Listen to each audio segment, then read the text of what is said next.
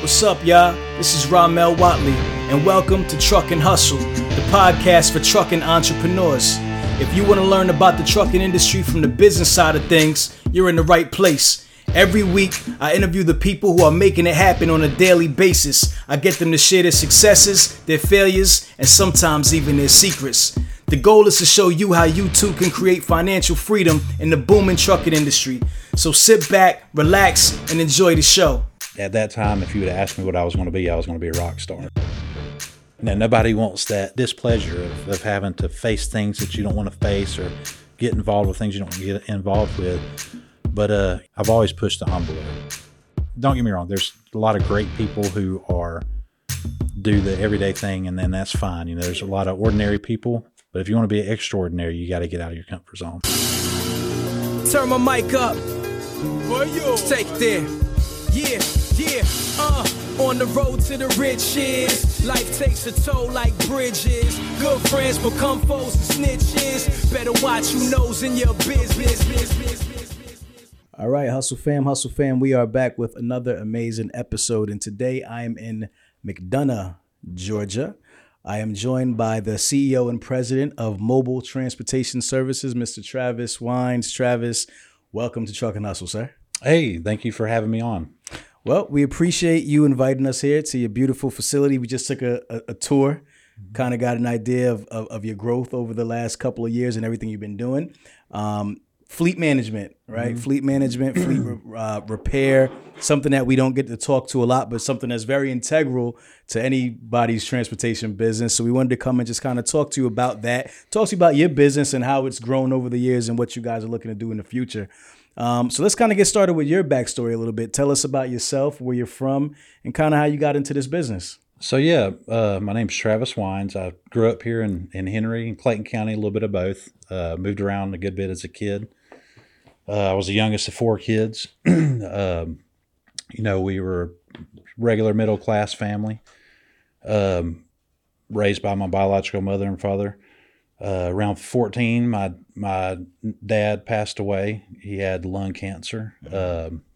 He was an iron worker, so he was exposed to the asbestos, and unfortunately lost him at a young age. And you know, from that point, it kind of steered my life in a different direction. I started to, you know, I took up a job to help my mom with finances and stuff like that. You know, working. You know, I worked at a movie theater. I worked at a electronics store. Just kind of worked around anything I could do to make some money. And I really got into trucking, you know, right around the time I was 18. I turned 18 and I got a job delivering beer for Miller Lite. I was a helper at first, of course, and, got my CDL license through them at 18, by the way, which is legal. A lot of people don't realize that. Yeah, yeah. But got my CDL license and got into trucking, you know, drove for several years, kind of got to the point to where I wasn't into the driving much, you know, and I had an opportunity to be a helper in a shop. And, you know, I took that opportunity and that's kind of where my mechanical career started. Around the same time I was, you know, playing music, you know, I was in a band and we recorded an album and did some things with music. And so I was very serious about that. You know, that's at that time, if you would have asked me what I was going to be a rock star, you know, like all of us, man, we all want to be rock stars at one point, right? Exactly. So, you know, that really consumed a lot of my time and passion. I didn't really have a full understanding of where my future was going. So I got a job as a mechanic's helper, started learning the trade, really loved it right off the rip. You know, I enjoy working with my hands. I've always put things together, you know, models and stuff like that growing up. And, you know, my mom would get mad at me when I was young for taking the VCR apart, you know, to see how it worked, you know. Man, VCR, kids don't even know about a VCR these days, exactly. Right? Exactly, yep. Okay. So yeah, I got that gig there. I learned everything I could about it. I mean, I was just really into it. I took a lot of passion for it. Ended up into a lead technician role, learned pretty good within the first couple of years. You know, took on a lead technician role for a company, and that was my first management gig, you know, where I was actually over technicians. So I did that for, about 3 or 4 years and ended up becoming a manager over a location. So at that point, I was basically responsible for one LTL operation and then 4 dedicated accounts. Okay. And I was over all of the fleet maintenance for all of that equipment. And it was roughly 200 or 300 pieces of equipment, I'd say. At the time, we were having trouble getting technicians just like we do now. This was back in 2012. Okay. So, that was a thing even back then. So, ironically, now post-COVID, everybody has trouble keeping employees and getting employees and stuff. Yeah. In this field, we've been dealing with that for years, in 2012, I knew that was going to be the biggest issue was getting technicians, keeping them. So that's kind of honestly where I think I learned a lot of the valuable lessons that it takes to be, what I'm doing now, because I really learned how to work with people. I started recruiting people off the dock, didn't necessarily have experience, but they wanted to be a part of it. They would come down there and see what we was doing. They wanted to be a part of it. They wanted to learn. In previous years, it was always real hard to get into a gig like that unless you had experience. Most managers wouldn't let you come into a shop with no experience and try to be a mechanic. Right. So you either knew how to do it or you wasn't getting into it. Yeah. Yeah. So I started taking people in, training them. We would work with them very well. They would work for months and months before they ever touched anything on their own, just helping people, learning the trade. We ended up building probably one of the best shops for that specific company in the whole country by doing that. Got it. Yeah. The people that we built there was amazing. I mean, we did such a good job at, just building a great team. I didn't even realize it at the time, but I was learning really valuable team building skills. Mm. So we done that. I rode that bus for a while. I ran that shop for a while. Ended up getting offered a consulting gig. I had people seen what I had kind of did there, and they wanted me to help them get their shops to that type of environment and, and working like that. So 2016, I got offered a consulting job where I would go and basically their whole model was asset management. They were taking advantage of some fuel mandates that were put in place through the Obama administration. Mm-hmm. So greenhouse gas phase one, which is basically they were forcing the OEMs to be more fuel efficient every year to help, the environmental impact and all. Right. And at the time it was 2.5% per year is what they expected, the OEMs to try to meet. So what we did at the company that I was working with, we would take advantage of those fuel increases in the model year. And it was a leasing program that they would get out of the lease a little early and into a newer piece of equipment. So, if you get into a piece of equipment that's 4 years newer, you're talking about a 10% better fuel efficiency. So just the fuel efficiency alone would save them a lot of money. And also the maintenance aspect of that as well. They would be back into a warranty period for maintenance, so they wouldn't be covering a lot of the major repairs, whereas before they'd be out of warranty and, around 500,000 miles is kind of when we would try to get them out of the trucks and into newer trucks. You get extended warranties and things like that. You can really cover a lot of your maintenance cost up until that point. Right.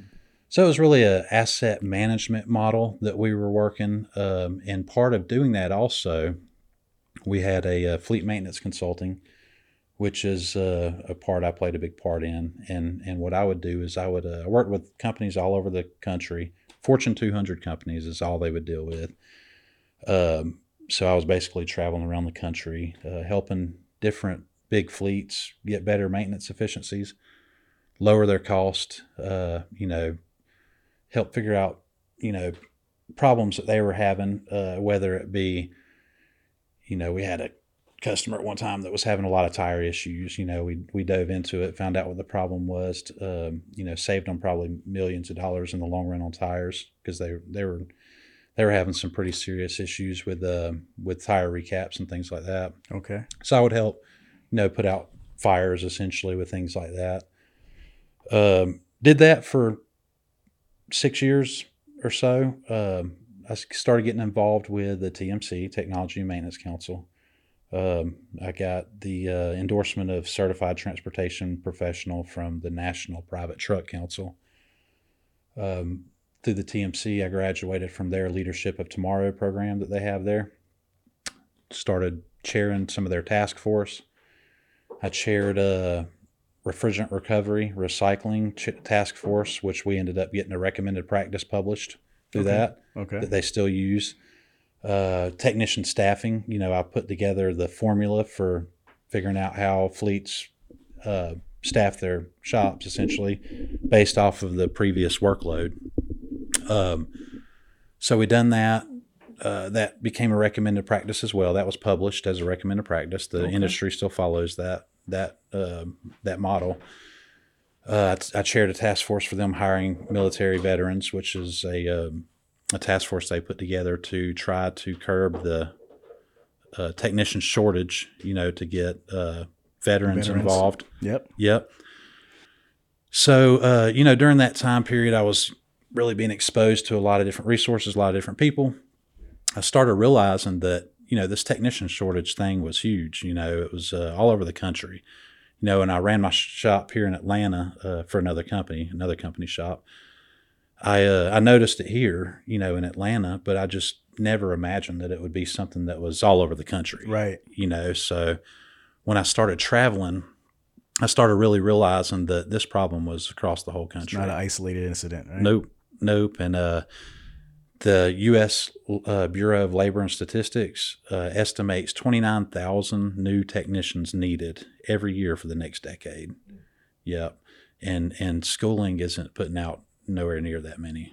Right. So we're having to take very creative approaches to this, you know. And back to the days when I was running a shop here in Atlanta, you know, the recruiting skills really comes into play, you know, and something that, you know, I felt like I've kind of had a handle on for a long time. Now a lot of companies are starting to do that. When I was doing that, it was really shunned upon. In fact, I would talk to people. People would ask me, how do you get your technicians? I'd bring them in. The people who were interested, I'd bring them in and get them trained up, you know. Right. And everybody was really questionable of that. You know, nobody wanted to take that approach.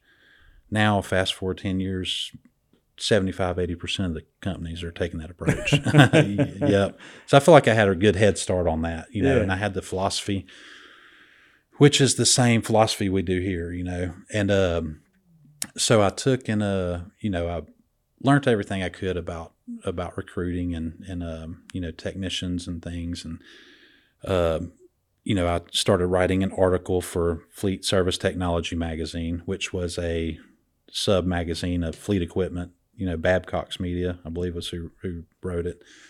I was doing these articles once a month, getting a good bit of publicity, you know, through LinkedIn and different things like that. I had people hit me up. I actually wrote an article one time about recruiting. Got a lot of good feedback. A lot of buzz. Yeah, I got a lot of feedback, a lot of emails about it. Yeah. And so, you know, I just started realizing at that point that it seemed logical that if I came back here and started a fleet service management group, that we could really get a lot done, you know. And you know, not only is it hard finding technicians and vendors, but it's hard finding vendors that really treat the customer right. And it's true. Yeah. And look out for the customer's needs. So I knew that if we came back here, had affordable pricing, good quality technicians that bought in and had good passion, at a good, you know, good price, good quality product, quick, you know, reducing downtime, minimizing downtime for customers, I knew that it couldn't go wrong, you know. And that's what we did. We came back here. I started the business part-time. Luckily for me, I didn't have to take any financing out to start the business. Okay. Yeah, I was, through my consulting, I was getting pretty good bonuses. You know, when we would perform, we would get great bonuses. So I was taking that money and investing it in our company and, you know, building our first mobile truck, essentially. We started Mobily, hence the name Mobile Transportation Service. So we just, you know, we just took that idea and ran with it. We I started one truck. I was still working full-time. Just as I was really finishing building it, I had an old friend of mine that was a mechanic for a dealership that was quitting his job. He had had enough, you know, the old school mentality, treating technicians bad and, you know, not having any kind of flexibility and things like that. Right. So he was leaving, wanted to know if he could come work for me. So, you know, I put it together. I was like, I can't guarantee you how many hours you're going to get. You know, we're just starting out, but if you want to try it, we'll definitely pursue it. So this was 2017. We got it rolling. He was working 40, 50 hours a week within a couple months. Mm. Yep. And it just took off from there. You know, we got that one truck going real well. Customers were loving it, you know, the work that we was giving to them. You know, my whole philosophy is, and it has been for a long time, is reducing downtime for customers. You know, and this was pre-pandemic too, keep in mind, which right. It's even more important now. But pre-pandemic, it was important. It's a lot more important now with the equipment shortages and stuff like that. But, you know, our whole philosophy was if a customer called us with a need for a repair or whatever, if we could get it done on a mobile truck, that's what we was doing. You know, and most companies try to get it back to the shop. Right. But the problem is all right, guys, Truck and Hustle has now partnered with Transpo CFO, powered by Venning. Transpo CFO offers a streamlined monthly subscription for businesses to consolidate their accounting, payroll, and tax needs into one flat monthly rate, saving businesses a tremendous amount of time and money while making their financial operations much smoother for the long road ahead. Check out Transpo CFO in the description below and tell them Truck and Hustle sent you. Now, let's get back to the show. You know, a lot of times the shops are backed up, you know, and got a lot of work. So if you bring a piece of equipment back to us, it gets lost. It can take 3 or 4 weeks to get it turned around for a simple brake job or something that we can send a mobile truck out and have it done in a couple hours. Mm. So that was our mindset. We really wanted to push the mobile stuff, you know, and that's what we had at first anyway. So it worked out good for us, right? So we started, you know, we would go out on site to our customers' lots and do whatever we could there, and anything shop, they would send it to another vendor. We would just handle the mobile stuff, but we tried everything we could to handle it off the mobile truck. And that's really what started, in my opinion, ramping our business up, because while everybody else was trying to avoid the mobile truck and get the equipment back to their shop, I'm trying to embrace the mobile truck. That's all I got, right? Right. And play to your strength. Yeah. And the downtime, you know, all of our customers started seeing a pretty big reduction in downtime because we're getting the repairs handled so quickly. Yeah. And it grew and grew. We got up to 3 trucks. And then March of 2020, well, it's actually more like February of 2020, I got offered a lease to a shop. Someone found it and asked me if I'd be interested. I came and looked at it. Liked the idea of it, loved the idea of it. Obviously, I wanted to expand. I wanted to grow. I wanted to get a shop. So I was all in. I was set, you know. I worked out a good deal on it. And then, you know, March 7th or 8th, we hadn't signed the paperwork yet. Everybody knows what was starting to happen around that time. Yeah. What was it, like March 20th was the actual day, first day when it was announced? Pandemic, right? I think COVID? It was before that. Was it before that? I believe so. Because I think it was like sometime like March 17th or somewhere right around in that area. Okay. Yep. Because we signed our lease on March 15th. Okay. Yep. And when I signed the lease, we already knew about it. It was already all over the news. In fact, they had already sent our kids home from school and all that good stuff. Right. So that was a big struggle for me to figure out, what do I do at this point? You know what I mean? It's such a unknown, you know, what's going to happen from this point forward, you know. Here I am. I don't have a whole lot. You know, we're still a very small business. We had 3 employees at the time. Should I sign the lease and chance this and risk pretty much everything I've built up until this point, you know, financially? Or do I, you know, take what I've gotten and walk away and, you know, have a good little chunk of money to spend on something, you know, whatever. Right. So I was all in. I'm like, you know what? I'm going to take a chance. I, you know, talked to several people about it, prayed about it, decided to do it. March 15th, I signed the deal, and ended up working out tremendously for us. One of the first things that happened in April was everybody shut down the mobile stuff. Nobody wanted people on their yards Right. Everything was contactless, right? Everything was contactless. Nobody, everybody called us and said, look, sorry, but we can't do any mobile stuff for the time being. So if we wouldn't have opened the shop, we would have been dead in the water.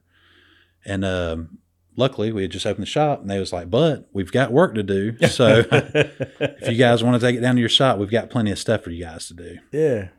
So that really saved us big time, you know, and it was one of those moments where, you know, you just, nobody can predict what's going to happen, or, you know, you just had to basically take a leap of faith, you know. We did, and ended up being the right decision. Yeah, yeah. So, yep, we opened our first shop. We got it rolling, 5,000 square foot shop here next door. You know, started acquiring more customers. We started noticing that one of the first things we started noticing was the leasing companies were all getting rented out. All the trucking companies were coming in and leasing and renting every piece of equipment they could find. And, obviously, that was indicating, you know, there were some sort of shortages with the equipment. So that ended up playing in our favor in a lot of ways because, you know, the lead times on getting a new piece of equipment at one point was 12, 13 months out, you know, trailers primarily, you know, because of raw metals and aluminum and things like that. They were having a 12, 13, 14-month lead time on trailer builds. So if you went and bought a brand new trailer, you wasn't getting it for 14 months. Mm. So at that time, you know, everybody was repairing everything, you know, so right, worked out good for us. You know, we was able to really build a lot on that, you know, and help people, you know, get these, get their equipment back up to par and to where they could use it. And kind of just took it from there, man, and started really growing. And things really just kind of started taking off after that, you know, and, started hiring more and more technicians, and next thing you know, fast forward to 2022, we got offered a bigger spot, bigger shop, you know, which we took. August of 22, we moved into this facility we're in now, kept our old facility, gave us a total of 15,000 square foot shop space. And now we're really just trying to help people stay on top of their workload and keep the equipment up and running.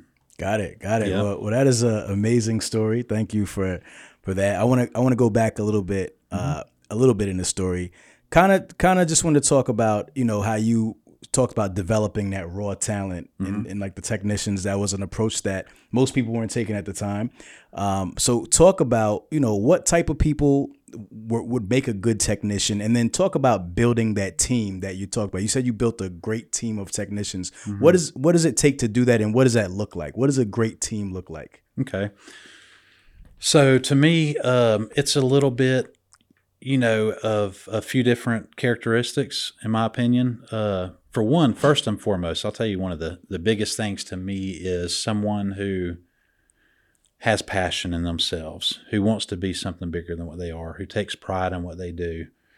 You know, to me, that's the start of it all. You know, if you take passion in what you do and you want to be something bigger and you take, you know, a lot of pride in what you do, you're going to learn and you're going to develop yourself. And, you know, it's just a matter of time. You know, that's what creates the motivation, in my opinion. So that's one of the first things I look for, is someone who has a good mindset. You know, somebody who comes in here and is positive.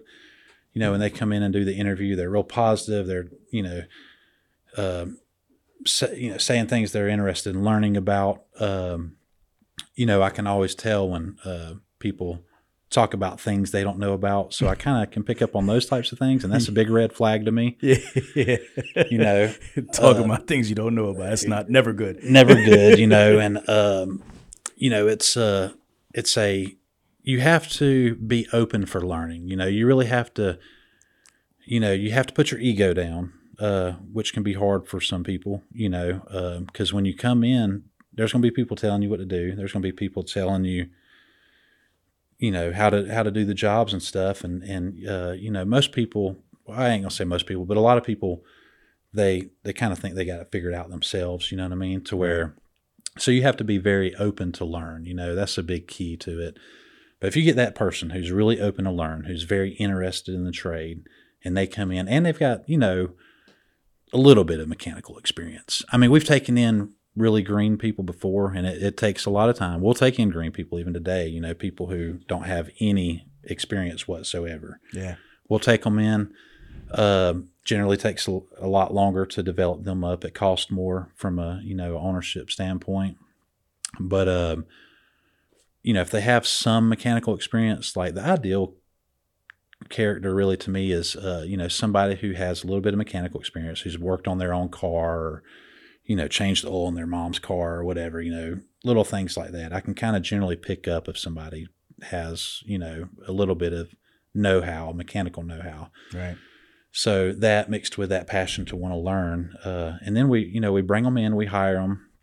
We basically let them kind of float around and work with other people who are experienced and start basically helping them, you know, and just getting in there. And, you know, I tell all my experienced guys, when you got somebody working with you that's training, make them put their hands on everything, you know. Yeah. This is your time to chill and just dictate what happens, you know. So right.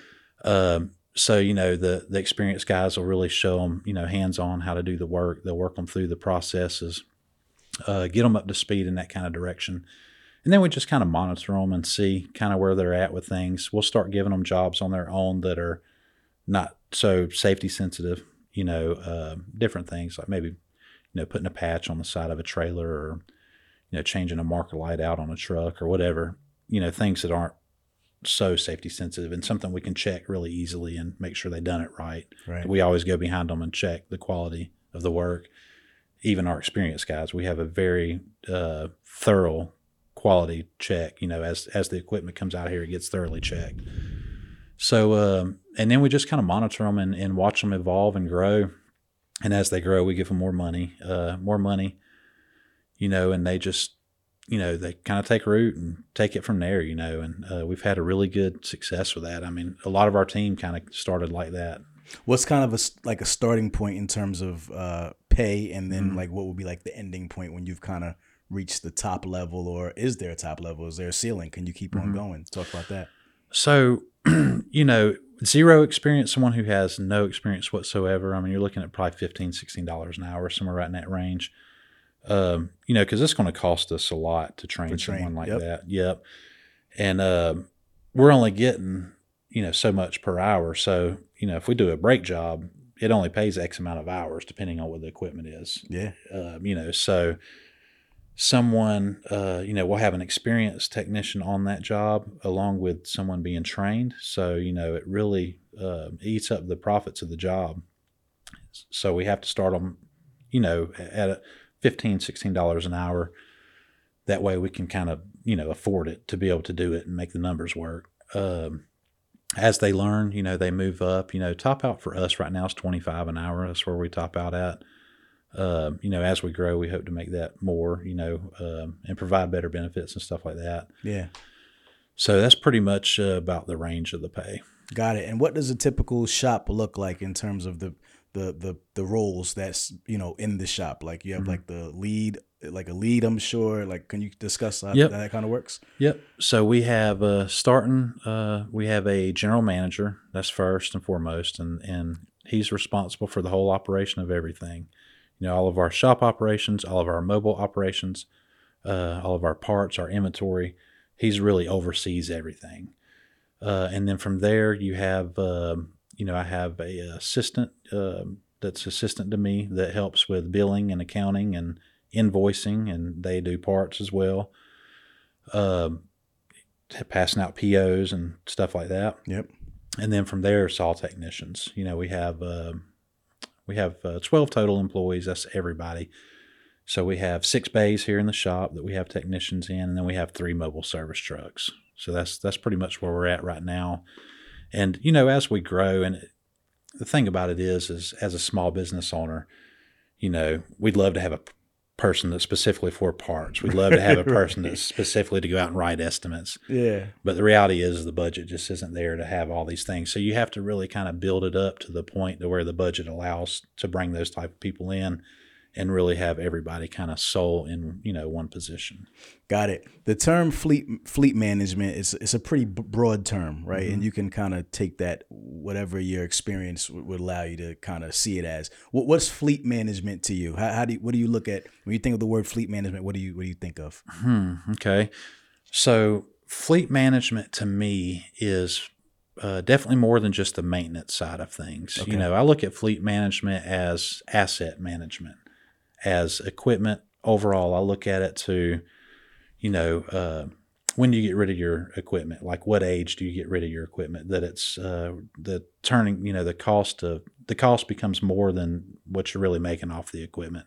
You know, you have to have that turning point on all your equipment. So you look at that, you look at the management of when to dispose of equipment, when to bring new equipment in, how to constantly be, evolving your fleet. Every year take a certain amount out, every year putting a certain amount of new ones back in. That way your fleet doesn't get too old. You're always staying up to date on all the technologies, safety technologies, fuel efficiencies, lower maintenance costs. So that's a big part of fleet management to me. Knowing your equipment and what each state requires. Different states have different, regulations and rules that they have to, abide by. So you have to know, how is a truck in New York going to be different from a truck in Dallas, Texas? Right. Speccing is a big part of managing it. A lot of people overlook speccing. Buying a semi is a lot different than going and buying a F-150, For sure. Yeah. So, you have to spec it to your operation. And there's a lot that goes into it. I mean, there's a scientific method behind it, to the gearing sizes. And, you really want to spec the truck around the engine. The engine has a peak torque at a certain horsepower, or at a certain RPM rather. So you want your transmission, your differential, your tire size, you want all that stuff to be, to go along with that engine parameters to where you keep your RPMs in the right areas, because a lot of people overspec their trucks, and put bigger rear end differentials than they really need.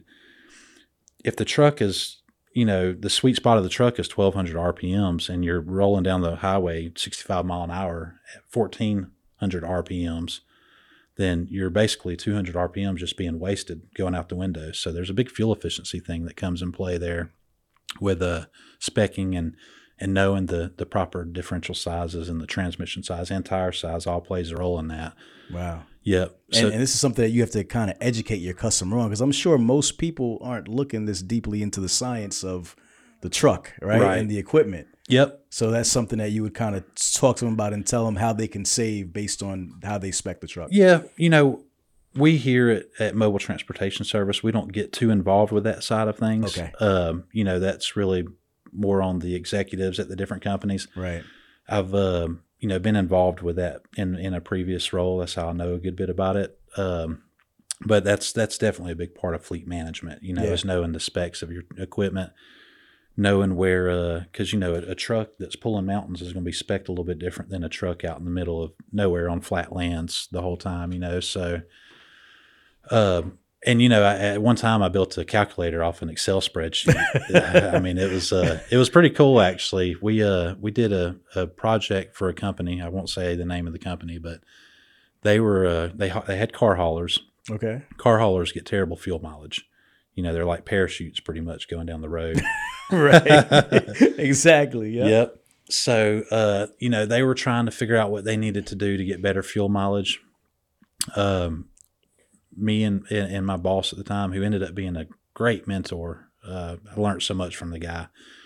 We put together the calculator. He told me all the math, and I basically put it together on an Excel spreadsheet. We started playing with the numbers, the differential sizes, the transmission sizes, stuff like that. Really started kind of poking around with it and seeing how it affected the fuel mileage. On paper, this was all obviously on a program at this point. Right. So we got it to a point to where we felt like if we went with this spec that we could save them, X amount of money. I mean, it was a significant amount. I want to say it was like $400,000 or $500,000 a year for their whole fleet. Yeah, that's great. And what size is the fleet? It was like 125 trucks, I think. Yeah, but that's a ton of money. Yep. $500,000. Yep. And they did. They ended up going with it. You know, they took our suggestions. They went with it and ended up saving a lot of money. It worked out. Okay. Yep. And it was, you know, all based off of just building the you know, like I said, you know, putting the proper differential size, the right transmission. You want to build it around the engine, really. You know, the engine has a sweet spot at a certain RPM. The peak torque at that certain RPM, you find that level there, and you start building the truck to where at 65 miles an hour going down the road, you're running that RPM level. Yeah. Because you can take a empty chassis. I mean, it's all about the flywheel, you know, how fast the flywheel is turning. So you could take a chassis with no engine in it, put all these different gears on it, you know, differential tire size and transmission with a flywheel, and take the engine out and run it down a hill. And the flywheel is going to turn different speeds at different, depending on your setup through the truck, you know. So at 65 miles an hour, that flywheel needs to be turning at whatever the compatible comfort level is for that engine, you know, the peak torque, you know, the comfort zone for it. Right. And so that's essentially what we was doing. We was just playing with the numbers, trying to find that exact number that would put them right in that range at 65 miles an hour, which is where a lot of people are governed at. And, you know, and then there's other little things you can do, like, you know, like we would do the cruise control. We would give them an extra 2 miles an hour if they use cruise control, you know, like, so if the truck was governed at 65, we would make it to where if they use cruise control, it would go 67. Okay. So it gave them an incentive to use cruise control, which helps fuel mileage. So it was all based around fuel mileage, you know. And so all that, you know, back to your original question with fleet management, to me, all that plays into it. A ton of stuff. It is. It really is a ton of stuff. And we hadn't even talked about maintenance yet. Yeah. We haven't even gotten to that point. I also want to dig into the first thing that you mentioned. When is it time to turn in your truck and stuff? Could you get into that? Because you have a ton of knowledge. So I want to make sure we kind of could learn from you. Yep. Right. You know, it's definitely different depending on the operation. Right around 500,000 miles or so is kind of what we started seeing. That's the tipping point, you know, 400,000 to 500,000 miles, right in that range. You know, when you start going over that mileage, that's when you start having your turbos going out, your after treatment issues. After treatment is a huge cost right now for so many people. Right. You start having a lot of after treatment issues. You know, a lot of your costs really come after 500,000. I mean, up till that point, you're going to have some things, but a lot of your major maintenance costs are coming after that. And so if you turn in a truck or sell a truck that's got 500,000 miles on it, getting a newer truck, not only are you going to be saving bukus of money on maintenance, but you're also going to get better fuel mileage, you know. You know, as I was saying earlier, the GHG mandates are still going on to this day. So in 2018, don't hold me to that, but it was right around that area. They came out with GHG2, which is basically a second phase of it, where they continued on. You have to be 2.5% better fuel mileage every year, the OEMs. Okay. Yep. So if you get into a brand new truck now and get out of a 4-year-old truck, you're right off the rip going to get 10% better fuel mileage. So that's huge, you know. For sure. It can equal, you know, $3,000, $4,000 a year per truck. Right. You know, so you got a truck, 100 trucks, and that's $300,000 or $400,000, yeah, you know, in a year that can be saved just on the fuel mileage alone, not including the maintenance cost. So, but obviously it depends on the operation. People who are running their truck a lot more miles, a lot harder, they're going to be getting out of them sooner.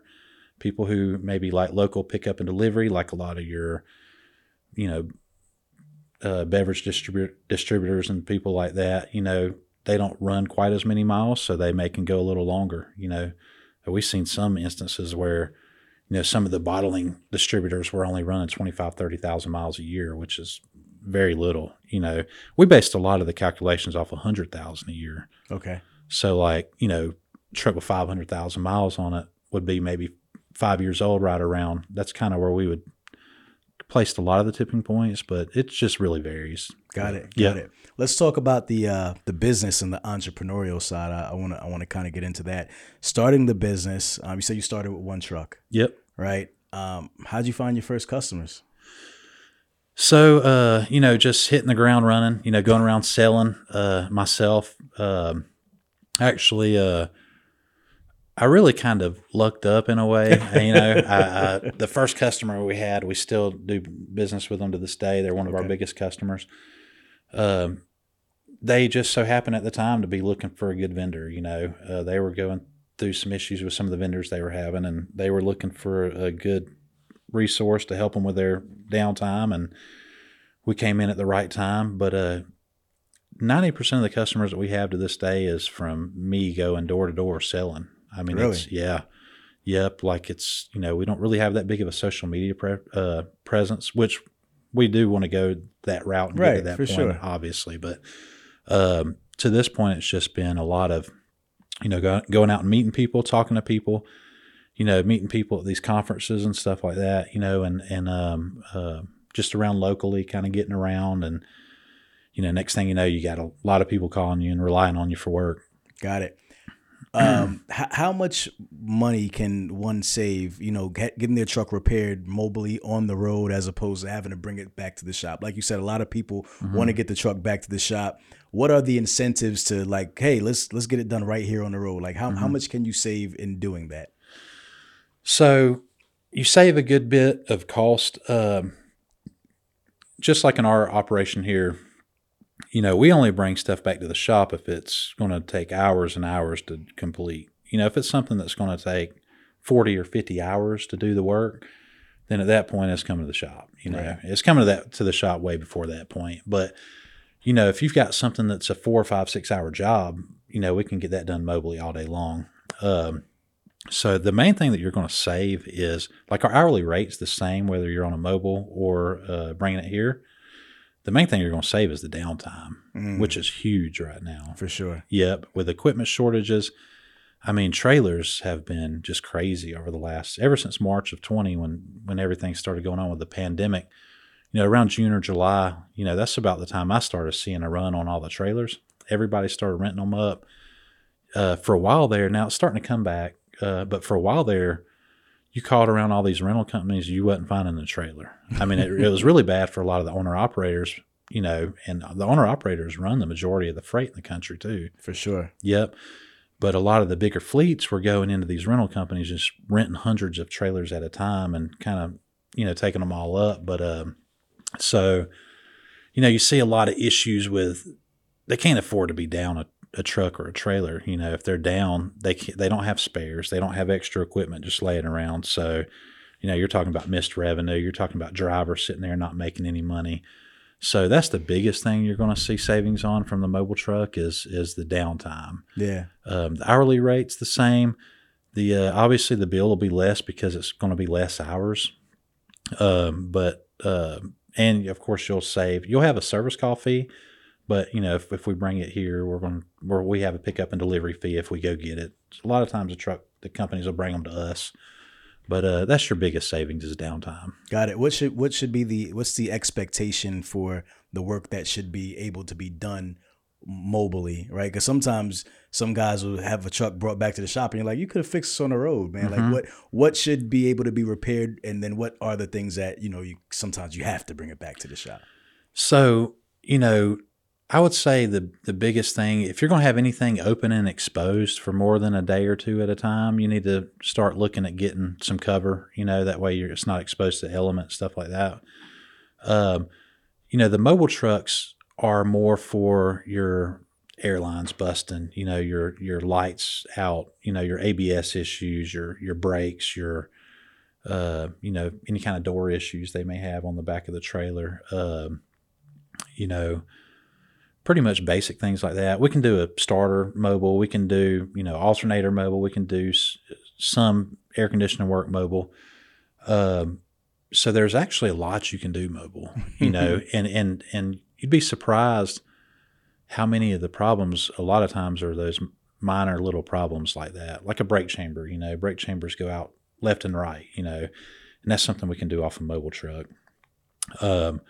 You know, a lot of your bigger repairs are going to be like you know, if you're pulling a transmission or if you're, you know, replacing a whole, you know, top rail or bottom rail or doing a major wreck rebuild or something like that. Obviously, something like that will be brought back to the shop. But for the most part, you know, most of the issues, especially when you get into fleets, because fleets, once again, they take that approach that they get rid of equipment before it starts giving them a lot of problems. Right. So a lot of the issues that fleets are having are really smaller issues, you know, like your busted airline, somebody ripped an airline off the front of the back of a truck, you know, or electrical airline or electrical line, or like a brake chamber or set of brakes or something like that. Mostly like simple stuff is what, you know, comes through, and all of that stuff we can handle mobile. And that's the majority of it. I'd say 70 to 80% of the work that comes through is more minor stuff that we can go out and fix it real quick and be back, you know.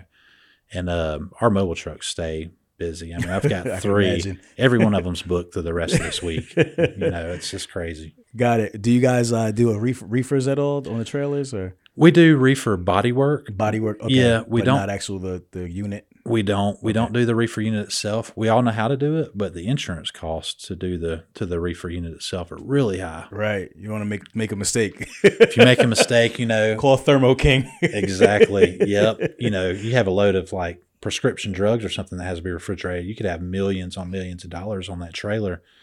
You know, if something goes wrong with a repair on a reefer unit, it can be very costly. So the insurance companies are very, very aware of that risk, and they jack the price on up. We will eventually get into it. I do want to get into it because there's not many people really locally that do it except for the bigger names, you know. Right. And so we do want to eventually get into it. It's just building up to where we can kind of explore that option, you know. Got it. So you started with the mobiles. You started with one. You built up to three, right? Mm-hmm. And then you said you had the opportunity. You started getting the trailers. You got into trailer repair. Mm-hmm. Kind of talk about that transition. Just dive a little bit deeper into that for me. So, you know, a lot of it was when I first started this business. I'm a truck mechanic. I came up as a truck mechanic. When I first started this business, that's solely what we was going for, was truck and trailer. But really, it just kind of happened that way because the demand was so high for the trailer stuff. Back to the shortages of the trailers and the raw metals to make them. And, you know, people were having trouble, you know, getting equipment. So it just created a good opportunity for us, you know, to repair the trailers. But as far as the transition, it really wasn't that bad. You know, usually someone who is mechanically inclined and someone who can pick up things, you know, it's pretty straightforward. They're not really that difficult to work on. They're, right. You know, they're pretty much just a box on wheels, you know, yeah, with an air braking system and an electrical system. And actually, you know, from a training standpoint, they're the perfect piece of equipment to train someone on. They're less complex. They're a very basic braking system, very basic electrical, you know, and then you get into trucks and everything just kind of goes from there. You know, it's all based off of the same type of systems, but it's a lot more complex, you know? Right, right. And yeah. Then what about the body work? You guys got transitioned that as well, right? Yep. Fixing the aluminum and all that. Yep. Fixing all the rails. You know, we do complete top rail replacements, complete bottom rail replacements. I mean, we completely rebuild one on the back end that had been rear-ended by another tractor trailer. I mean, it was. Oh, wow. 7 or 8 years ago, they probably would have totaled it. But, you know, once again, it was just such a delay to get a new piece of equipment that they went ahead and repaired it, you know. So it was a pretty substantial job. But as far as learning it goes, I mean, it was really just, you know, picking resources. I had some trailer experience myself, so I knew a good bit about it. And, you know, relying on resources through some of the associations that I'm a part of. A lot of good information out there if you get to digging for it, you know, and a lot of good people that'll help you through the stuff and, you know, tell you more about the things. And we just really kind of got into it and started doing it. Next thing you know, we was really good at it, you know. Got it. Are your typical customers the larger fleets? We deal with mostly larger to mid-sized fleets, and then a lot of leasing companies. We do a lot of work for leasing companies. Oh, okay. Got it. So when they have repairs, they'll send it to you. You'll be like their vendor. Yep. Okay. Got it. What is the future? We just now kind of talked about you want to get into like reefer repair. What are some other things you're looking into do? We took the tour, so I know you want to grow. What are some other things or other services you're looking to provide? So first and foremost, we want to grow logistically. We want to be able to cover more area. So, you know, we're looking at other cities to open shop up in. You know, we're eyeballing Savannah, you know, Jacksonville, possibly Nashville, Charlotte, Birmingham, some of the local, more local kind of areas around this area, southeastern. Yeah. So we're looking to do that. How do you identify those spots? Like, what's a good place for you to be? Savannah is one that we're really eyeing. You know, they've been dredging ports down there and everything else. So Savannah's, you know, it's moving on up in its capacity of what they can do. Yeah. So we're really looking at Savannah. It's not too far from us. I can manage it a little easier, you know, right here. Yeah. So that'll probably be the next space we go, I would say, just because of the work that's down there. I've been down there several times and talked to companies, and just like everywhere, they're having trouble finding good quality vendors, you know, and so that's definitely, that's on our radar. Add more mobile trucks here is definitely on our radar. What are you at now? We got 3 mobile trucks right now. Okay. Yep. Got it. We got 12 total employees. Okay. Yep. But so in shifts, so you have night shift. You got a 24-hour, right? No, it's just day shift. Day shift? Okay. Yep. Got it. Yep. All we operate is Monday through Friday, 8 to 5. Okay. Okay. Yep. But another thing that we really would like to get into down the road, it's an investment opportunity, and something I'm looking into is, you know, as we move forward, predictive maintenance is becoming a big talking point. I don't know if you've... Yeah, I'll expound on that. Predictive maintenance. Yeah. Can you talk about what that is? Yep. So it's basically being able to predict when the equipment's going to break down before it does. You've got preventative maintenance, which helps prevent, right? But predictive maintenance is, you know, trying to set things in place to where you know that they're going to fail before they do. For example, if you got a fleet of 200 trucks, all right, and you've had the same component, whether it be a belt tensioner that goes, you've seen a consistency in the same belt tensioner going bad at around 150, 200,000 miles, you know, and let's say you've seen that out of 35 of the 100 trucks that you have, right? At that point, you can start to assume that the rest of them are probably not far behind it. For sure. You know, so, you know, you can look at it from that kind of perspective. But there's also a perspective of, you know, there's a lot of remote diagnostics that are going on right now, and people are trying to get into. So, you know, it'd be nice if you had a device on a truck that would read battery. And these types of things exist. They're already out there. But there's better ways to me that we can improve on it. Yep. But, you know, if you can, like, for example, you know, some of the telematics stuff, you know, they're looking at charging voltage. You know, you can see what the battery voltage has on a truck remotely.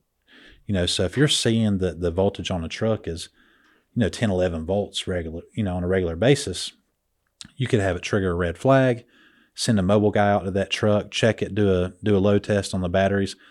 You very well may have just saved a breakdown. Right. You know, and if you can save that breakdown. So, like, for example, we have deals with all of our customers at a certain rate. They know what they're going to get from us. They know our markups are reasonable.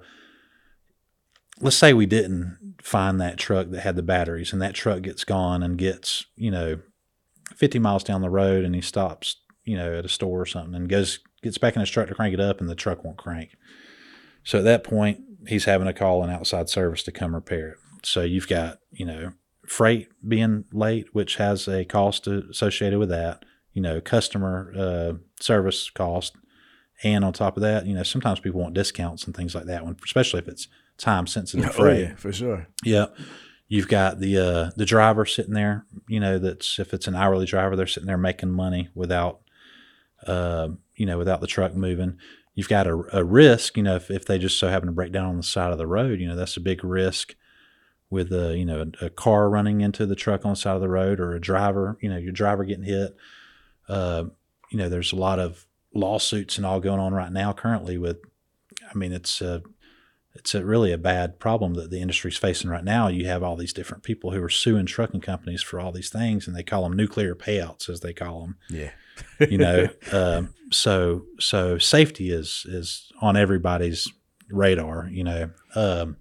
So you have that cost associated with it. And then on top of all that, you have the cost that the vendor that's coming out there to service your equipment, they don't know you, you don't know them. They're liable to charge a lot more money than really what needed to be done, you know, because you got got dishonest people in this type of business. So they're going to come out there and, you know, try to overcharge people for the services and stuff like that. So there was actually a study done back in 2018 or 2019, and they figured out that, and that's the difference between scheduled and unscheduled maintenance. So scheduled is if we would have found that battery on a, like, let's say on a PM service, mm-hmm. then we would have made that repair on a scheduled cycle. Whereas as soon as it leaves and it breaks down out in the field, then you're talking about an unscheduled repair. Right. Unscheduled maintenance is 4 times the amount that scheduled maintenance cost. Wow. Yeah. Yeah. That's crazy. Yeah. So if you can cut down unscheduled maintenance cost as a fleet or as a trucking company that has several pieces of equipment, you're going to save a lot of money. And, you know, and the cost of maintenance is already expensive. You know, it's not easy to maintain these trucks. So, you know, 4 times the amount. I mean, that's pretty significant. For sure. For sure. Yep. So the predictive maintenance is, you know, it's a thing that the industry, it's a big buzzword in the industry right now. Everybody's trying to come up with different ways to help make that happen better. We've got some ideas for some sensors and some different components that we can add to the truck and the trailer that would help predict certain things happening before they do, you know, because there's characteristics that components have before they fail, you know, and if you can pick up on those characteristics and send that remotely to a computer somewhere and let somebody know, hey, this bearing is making a lot of noise, a lot more noise than it should, or it's the temperature's high on it, you know, higher than normal. You know, you can start to pinpoint these problems before they actually break down. So that's one alley that we really want to explore in the near future is maybe, you know, coming up with some of these components that'll help that process. Got it. No, that's amazing.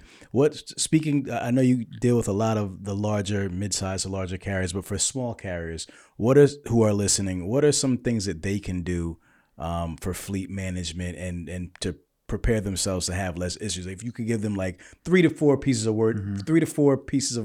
advice, what would that be for their equipment? Yep. Stay on your preventative maintenance schedules. Make sure you're doing that. You know, so many people overlook it. They don't think it's that big of a deal. You know, even if you're not doing an oil change, you know, still have some kind of inspection in between your oil changes, even, you know, to where you can pull the piece of equipment in and get a good look at it, you know, because you can pull a piece of equipment in and spend 2 hours looking at it and the bill be less than $100 probably.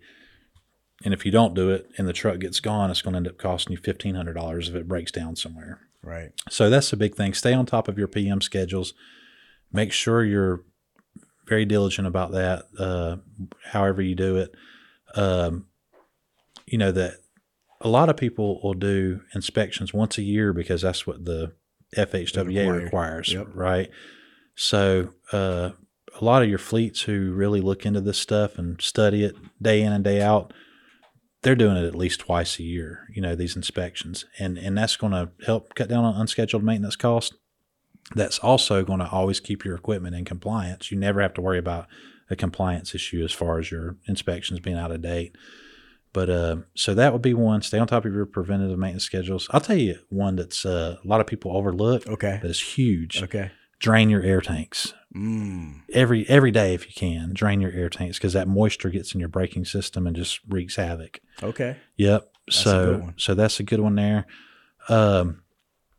Make sure your lights are all working. You know, that's one of the biggest reasons you get pulled over by the DOT is lights being out. Right. And then that's going to you're going to be subject to inspections, and next thing you know, you've got a lot of different things that, you know, you're facing as a company as far as your CSA score, stuff like that. So, you know, that's big. Make sure your lights are working all the time. In fact, there's marker lights, everything. Yep.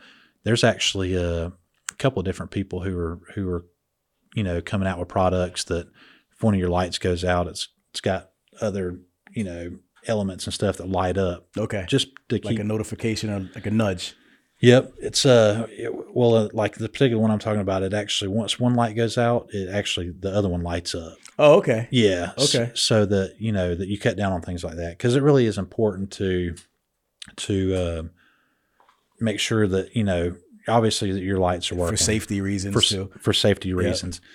But, you know, you're going to get a lot of attention from you know, the DOT and everybody else if your lights aren't working. So it's good to stay on top of all that stuff and all your maintenance. You know, if you stay on top of all the preventative maintenance, it all goes back to that.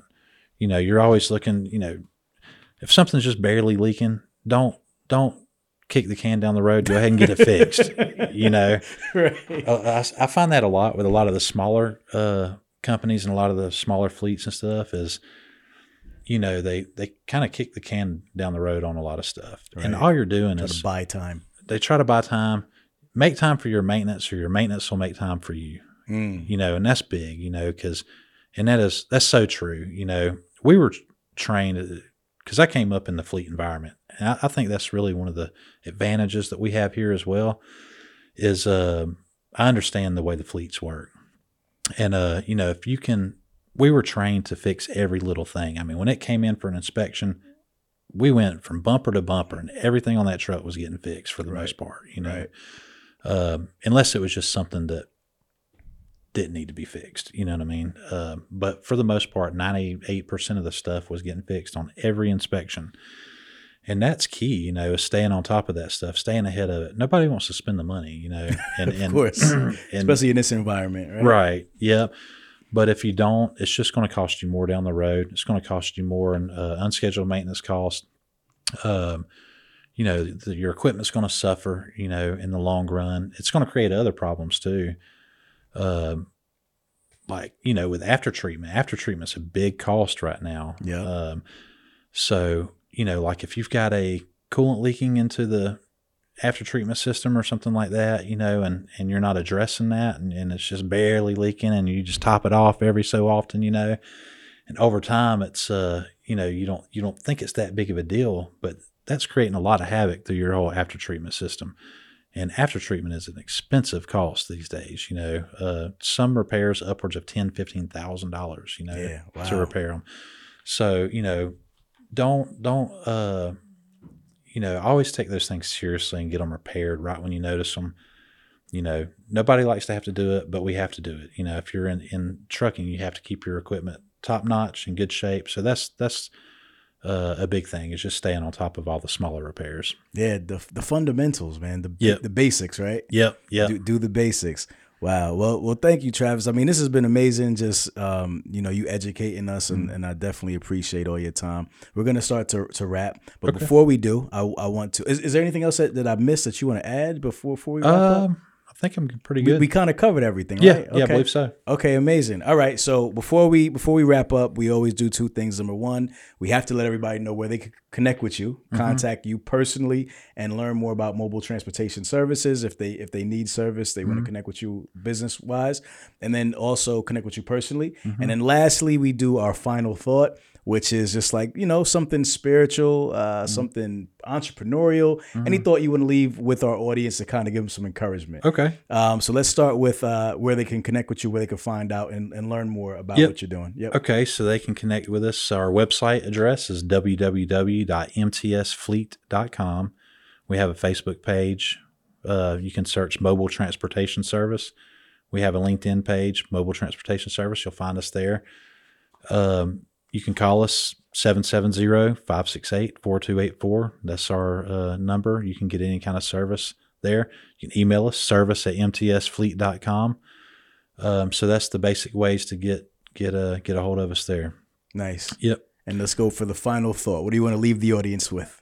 I'll tell you the biggest thing, in my opinion, it's been one of the best pieces to me, you know, at building what we've built this far, is get out of your comfort zone. Mm. So many people stay in their comfort zone and they never want to get out of their comfort zone because they're scared, or obviously everybody wants to be comfortable, right? So you know, nobody wants that displeasure of having to face things that you don't want to face or get involved with things you don't want to get involved with.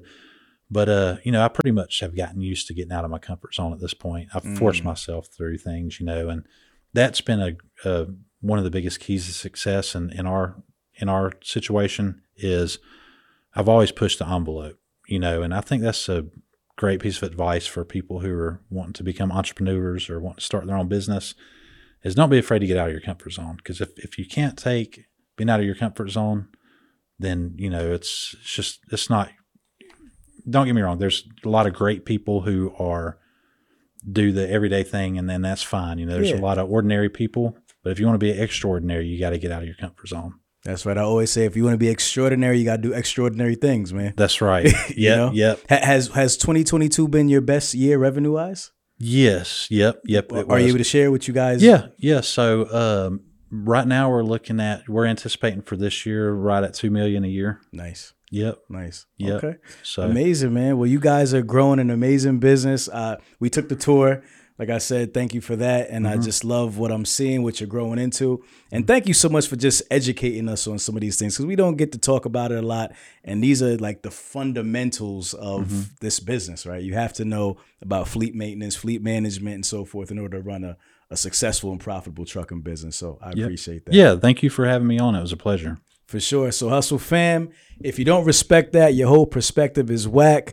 If you smell something burning, it's only your desire. Myself and Travis, we are out of here. If you twisted, confused, or stuck about trucks, don't be dumb. This is the place to come. Truck and Hustle. Let's go.